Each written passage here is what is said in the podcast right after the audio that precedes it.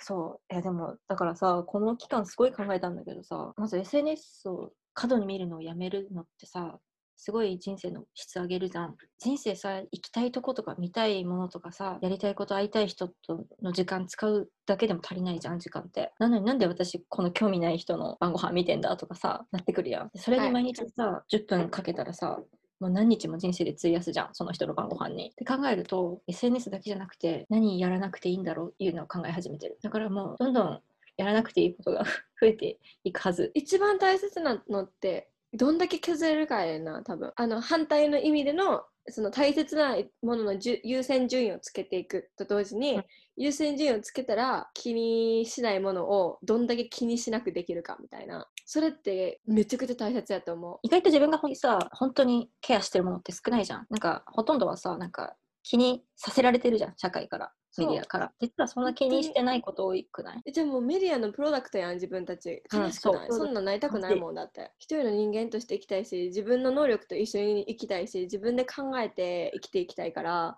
うん、もうもうこれ以上支配されたくない。だってもうすでに多分この23年間生きてきて多分100時間以上はもうメディアに費やしたと思うし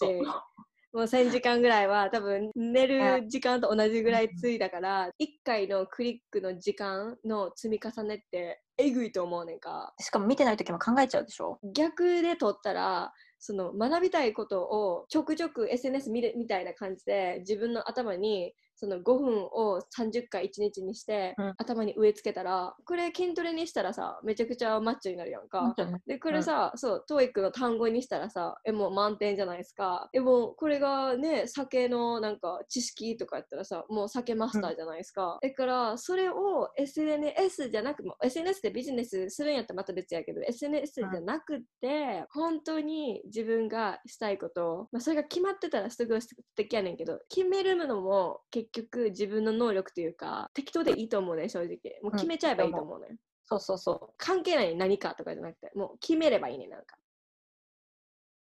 うん。